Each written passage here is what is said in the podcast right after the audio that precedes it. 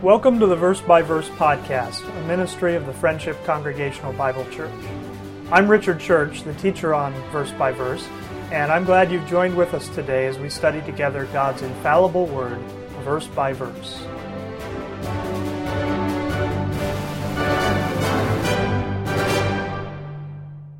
The, the 26th chapter of the book of Leviticus is one of those chapters that really uh, almost, almost gives you like an outline that can help you to, to sort of give Scripture a framework. And here in this one chapter, you have the, the history, really, of the nation of Israel laid out in advance, even before they come into that land and, and take possession of the land that God has promised to them. He lays out their history, and it's laid out in this series of, of curses that God uh, proclaims on that nation. God, foreseeing that they were going to rebel against him, was able to tell them what you know, as their rebellion progressed and got worse and worse, what these, these various judgments were that would come on them. Now, it says, Ye shall make you no idols nor graven image, neither rear you up a standing image, neither shall ye set up any image of stone in your land to bow down unto it, for I am the Lord your God. Ye shall keep my Sabbaths and reverence my sanctuary. I am the Lord.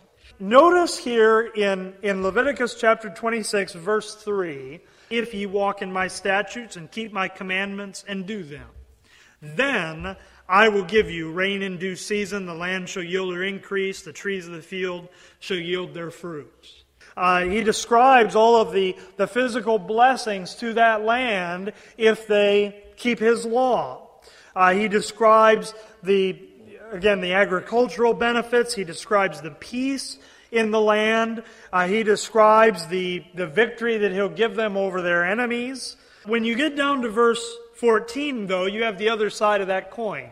But if ye will not hearken unto me, and will not do all these commandments. Verse 15, if ye shall despise my statutes, or if your soul abhor my judgments, so that ye will not do all my commandments, but that ye break my covenant, I also will do this unto you. And with verse 16, you begin to see these courses of judgment that would come upon Israel. Verse 16, uh, he says, I also will do this unto you.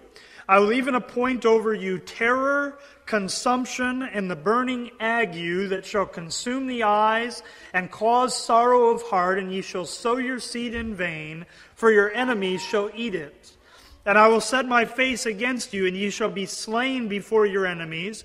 They that hate you shall reign over you, and ye shall flee when none pursueth you. There's that first course of judgment, that first chastisement. But what you see is, uh, you see at the beginning of verse 18, it says, And if ye will not, yet for all this hearken unto me, then I will punish you seven times more for your sins. Each course of judgment is progressively worse than the one before, and it's cumulative. It's added on top of the one before. And so, so that first course of judgment, uh, you know, runs through the, the period of time of the, of the judges. Um, and, and really kind of into the beginning of the period of the kings of Israel. The second, second chastisement or second course there, verse 18, it says, If you will not yet for all this hearken unto me, then I will punish you seven times more for your sins, and I will break the pride of your power. And I will make your heaven as iron, and your earth as brass, and your strength shall be spent in vain. For your land shall not yield her increase, neither shall the trees of the land yield their fruits. He says he's going to break the pride of their power. And the pride of Israel's power came to be in a king. Remember, they weren't, they weren't, uh, they weren't satisfied with having these judges that God would raise up and being directly under the kingship of God Himself. They said they wanted to be like the nations around them and have a king. Now, the reason nations like to have a king is the king, even if the king, you know, doesn't necessarily have a great deal of power, the king becomes sort of a figurehead for the nation. Um, think of the way, you know, we don't have a king, but, but people do a lot of the same kind of thing with, with uh, sports teams and that kind of thing. You know, that's sort of their, like their figurehead. And a king uh, often served that purpose. That was a lot of why Israel wanted a king, so, because they could see how these other nations would glory in their kings, and they wanted a human king that they could do the same thing. And they built up this pride of their power, and yet remember that, that uh, so God gives them a, a, king, first of all, King Saul. Uh, king Saul rebels against the Lord. He's disobedient, and God rejects him from being king. He gives them David. Now, David, with David and David's son Solomon, you see this sort of this bright spot in Israel's history. But after Solomon's death, what happens? Rather than Israel having a king, they split up into two nations under two different kings. And, and those two groups are, those two kingdoms are, are constantly in conflict with one another. The pride of the power of that nation is broken. And generally, the kings that they had were these wicked and evil kings. You see, it describes there how he's going to make their heaven as iron and their earth as brass. If you're familiar with the Old Testament, you can think of a specific time where Scripture even uses that same kind of wording to describe it. It was in the time of the prophet Elijah uh, and, and the time of King Ahab when Elijah had the power to shut the heaven so that no rain came for three and a half years. Three, can you imagine? Three and a half years without any rain. You know, you look at you look at the drought that's going on in Texas right now, and um, they've been I don't know I don't know how long they've had just small amounts of rain. Uh, imagine going three and a half years without any rain. Uh, they're in a place like like Israel. I mean, it's not a, a, necessarily a real lush place anyway. And to go three and a half years without any rain, you can see how it can describe the heaven being as iron and the earth as brass. And there's not going to be a lot that's going to grow, right? And that's that that period under the prophet Elijah. Now you can you can clearly identify when they go from that second course into the third course. Uh, remember, Elijah ends his his time here on earth, he crosses back over the Jordan River, a very symbolic thing. When Israel came into the land, they crossed over the Jordan River, and the Lord divided the Jordan River so that they went across on dry land. And when Elijah leaves Israel, he follows the same route that Israel took when they came into the land. He follows it in reverse. He comes to the Jordan River and takes his mantle and strikes the water, and the water separates, and he goes across on dry land. And he takes Elisha with him, um, and, and he goes there and he's carried up into heaven. And Elisha comes back into the land, and there's the specific point where they're going from the second chastisement into the third. You see, in verse 21, it says, If you walk contrary unto me and will not hearken unto me, I will bring seven times more plagues upon you according to your sins. I will also send wild beasts among you, which shall rob you of your children, and destroy your cattle, and make you few in number, and your highways shall be desolate. Do you remember what happened when Elisha comes back into the land? He goes into to, uh, the city there, and the children come out and they begin to mock him. He's, here he is, the prophet of God. Uh, he's picking up where Elijah left off, and they begin to mock him, and they say, Go up, thou bald head, go up, thou bald head. And you remember what happens? There's two she bears that come out of the woods, and 42 children are killed there in that, in that city. That's the direct fulfillment of this course of judgment. It tells you you've moved from that second course, now they're in the third course. Uh, the highways being desolate. Uh, during that, that period of time, these, you know, in that first course of judgment, it talks about their enemies uh, eating their, you know, they'll sow their seed in vain because their enemies will eat it. And God will often give Israel's enemies rule over them, but it was kind of a tributary rule. They would have to pay taxes to, to whoever it was the Midianites, the Philistines, uh, whoever it was God was using to judge them at the time. As you get here into some of these later courses of judgment, those enemies are actually coming in with armies and besieging their cities. And, and so it describes uh, how, how, you know, at various cities, these cities were shut up and you couldn't conduct any commerce. You couldn't send anything to the next city to sell because there's an army surrounding that city. Um, the, the highways, the Lord had made their highways desolate. Uh, you know, so, so you have the fulfillment of those things. Often, by the way, during the time of Elisha, uh, you know that there were sort of these momentary uh, revivals and things during Elisha's time, and often the things that God was using as a curse against Israel in that time, when they would respond in the right way, God would turn it right around and turn it into a blessing for them. Okay, but uh, there you have that that third course of judgment, um, and when you get when you get later there into, into uh, those kings, there's a time where it says specifically that God began to cut Israel short. And they move then into that next, that next course of, of judgment. Uh, verse 23, it says, If ye will not be reformed by me by these things, but will walk contrary unto me, then will I also walk contrary unto you, and will punish you yet seven times for your sins. I will bring a sword upon you that shall avenge the quarrel of my covenant.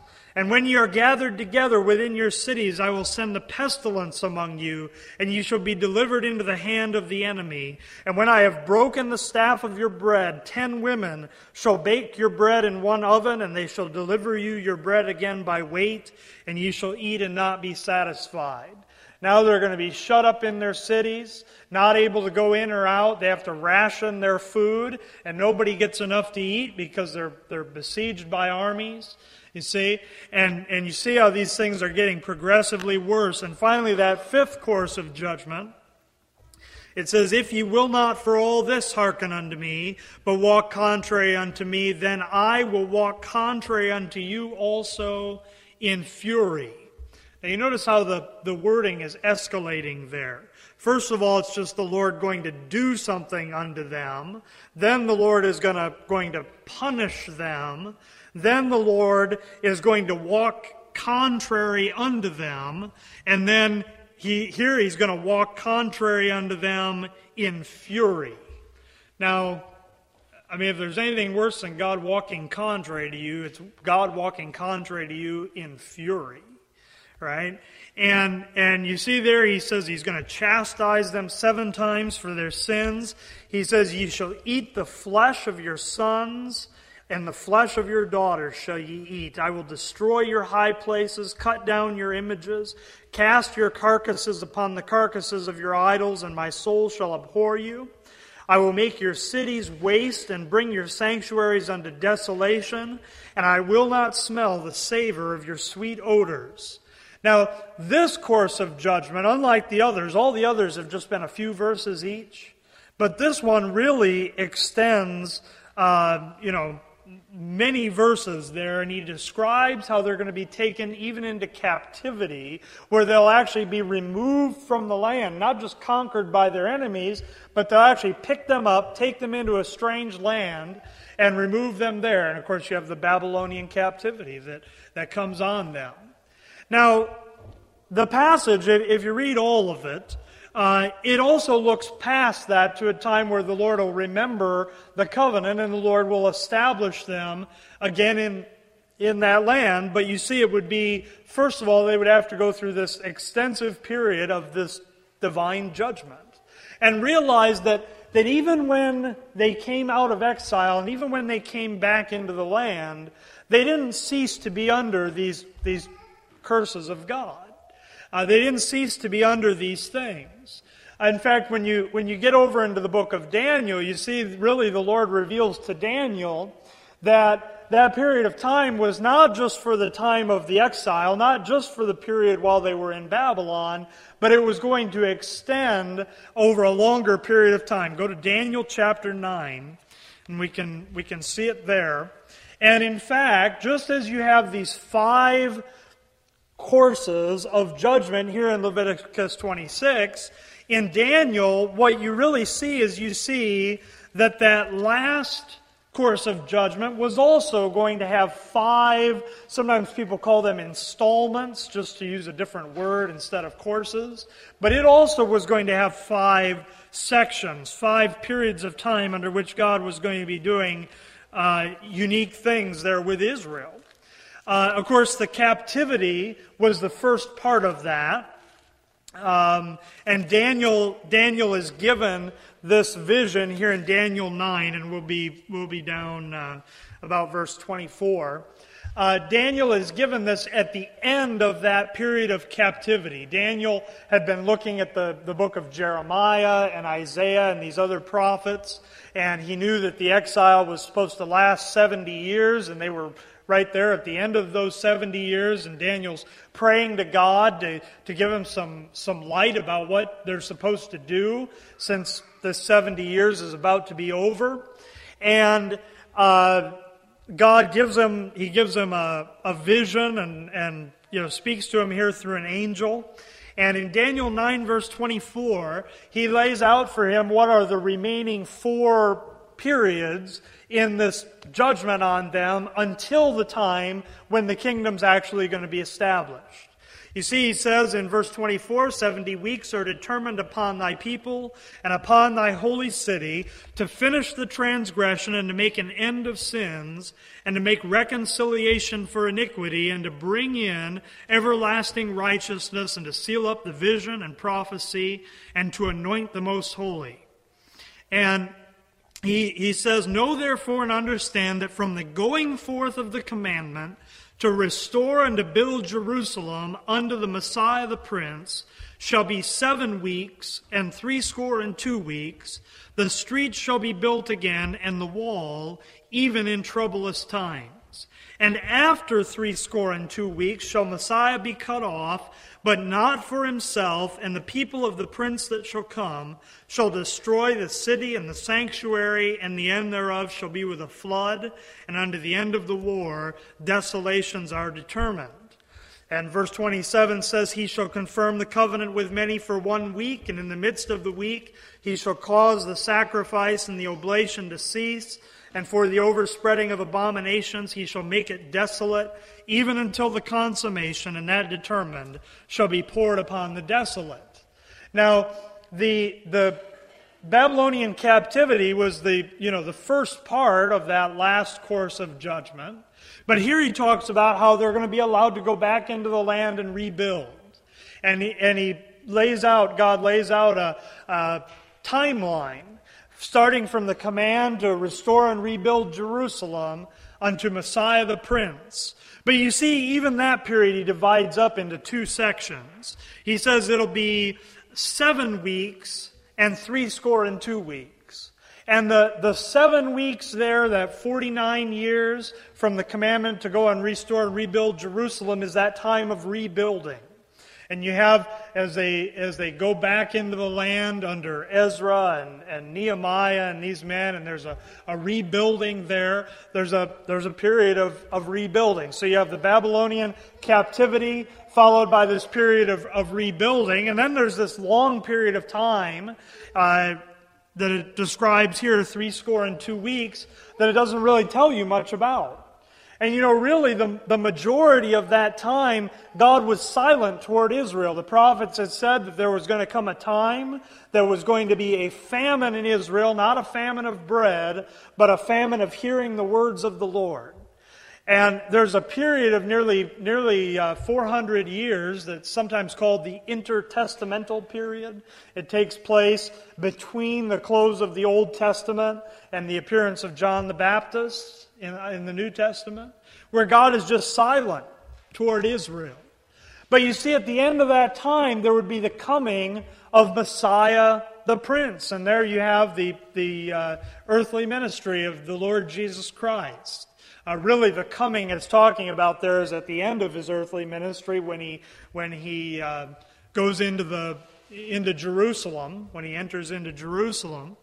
But uh, it describes some things that are going to take place after the three score and two weeks. So the, the 70 weeks here are not completely contiguous. There's going to come 69 weeks and then some things that happen after 69 weeks. And then finally, the beginning of the 70th week. There's a gap there between the 69th week and the 70th week. And then finally, that 70th week where it describes here the, the man that's often called the, the Antichrist. He's described here as the prince that shall come. And how he's going to confirm the covenant with many for one week, for a period of seven years.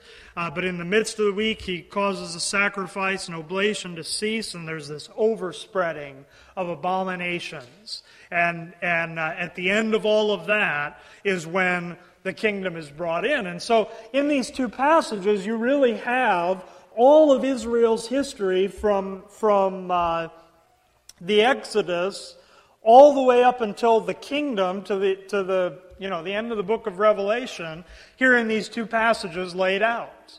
Now, if you think about where they are at as Peter is preaching on the day of Pentecost, they've come through those, those courses in, in Leviticus 26. They've come through that Babylonian captivity. Uh, they've gone through that period of silence, of famine, of hearing the words of the Lord. They've come through the period of, of uh, the, the earthly ministry of the Lord Jesus Christ, the Messiah had come, and they're really, as Peter is speaking there, they're in that period of time where they're after the 69th week, but the 70th week hasn't begun yet. They're in, they're in that gap in between. And what Peter's warning them about is about that 70th week. The things he talks about in Joel's prophecy are the things of the 70th week. Uh, the, when Christ is going to make his enemies his footstool. That's at the end of that 70th week. And so he's warning them about that one last, most intense period of judgment that the nation of Israel will ever go through. And that's what Peter's warning them about. Now, we didn't, we didn't continue to read it there back in Leviticus 26, but what the Lord, actually, we better go, go back there and just uh, pick up the last few couple verses there before we close. Uh, go back there to Leviticus 26 one more time. Because the Lord describes what was the process for them to escape these courses of judgment. In verse 40, now we've seen the Lord said, If you obey my voice, I'm going to bless you. If you don't, I'm going to bring these courses of curses on you. Uh, and it, with each one, if you don't respond correctly, if you don't uh, turn back to me, then I'm going to bring the next one. And you see in verse 40, it says, If they shall conf- confess their iniquity and the iniquity of their fathers, with their trespass which they trespassed against me, and that also they have walked contrary unto me, and that I also have walked contrary unto them, and have brought them into the land of their enemies, if then their uncircumcised hearts be humbled, and they then accept of the punishment of their iniquity, then will I remember my covenant with Jacob, and also my covenant with Isaac, and also my covenant with Abraham will I remember, and I will remember the land. And then he describes the, the, uh, the restoration of the land there in response to their, their repentance and their confessing of that iniquity. And so when Peter says in that one word, repent, now these are things that aren't always in our, our form of reference. When we think of repentance, we usually think of just our own individual sins. Realize that when Peter condemns that crowd there of killing Christ, most of that crowd, you know, they certainly didn't drive the nails right? They certainly didn't didn't uh, you know they weren't that small group of Pharisees that were were you know there before the Romans uh, calling for his death. Many of them may have been in the crowd at large that was saying crucify him, but when he when he calls them to confess uh, and, and repent of killing Christ. This is a national repentance he's calling for there. Now, again, in order for the nation to repent, the individuals have to repent right? But it's a national repentance, and it's really what this passage here in Leviticus 26 is, is calling for. And it's much more really, I mean, certainly the height of their sin is that they took the Son of God Himself and put Him on a cross and killed Him. That's the height of their sin. But there's a, there's a wider issue there that they are to confess their sin, not, not just the individual's sins that they've committed, but the nation's sins, that the nation has walked contrary to God. To confess that their fathers sinned against God uh, to confess that all the judgment that they had received. Remember, Israel, as Peter's preaching to them there, they have a nation, but they don't even really have control over their own nation. They're under some pagan Gentile ruler uh, that, that God has delivered them to. Right? And they're to confess that all the judgment they've received as a nation is their just punishment for their rebellion against God and, and to accept of that punishment and say, We deserve this. And in doing that, God says He would remember His covenant with them and then He would bless them again as a nation and establish them in the land and, and bring that kingdom. That's what Peter is, is offering to them. That's the good news to them. The bad news is you killed your Messiah. The good news is you can repent. Now, Next time we'll talk about what, what part the baptism played in that and, and uh, maybe, maybe about the, the promise of the Holy Ghost there. But again, these are things that are kind of outside of our frame of reference often. But for these Israelites, uh, especially the ones who knew the Scripture, those are the things that would have been in their frame of reference, right? They would have understood, understood where they were in this, in this uh, flow in history. Um, and, and by the way, when you get to Stephen, that we, we uh, just looked at a little bit earlier, where they're, where they're cut to the heart and they kill Stephen, that's really where they are ready to go into that time of Jacob's trouble. But we'll, we'll look at that when we get to that passage. Um, God puts a hold there. He puts a delay there to bring in the dispensation of the grace of God, which is, which is what we live under today. And so let's close there for today. Let's close with prayer. Lord God, we thank you for your word. We thank you for, for the things we could look at today, just sort of this broad overview of how you dealt with that nation in the past and, and you know, where they were at here as Peter is preaching to them on the day of Pentecost. We pray that, that uh, just as your word to them and that, that message to them as a nation pricked their hearts, that when we come to your word, that it would prick our hearts as well. That we would see our, our need for repentance um, not as, a, not as a, a, work that we somehow perform to, to pay for our sins or anything like that, but that we would constantly be changing our mind, repenting, having a new mind, uh, renewing our mind with the things of your word.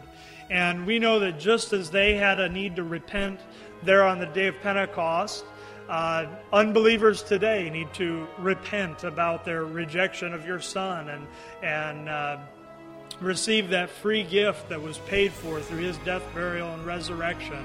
And that even we as believers uh, need to be renewing our mind with the things of your word, thinking about things not just according to our, our human reason, but as we're instructed in your word, the Bible. We thank you in Jesus' name. Amen.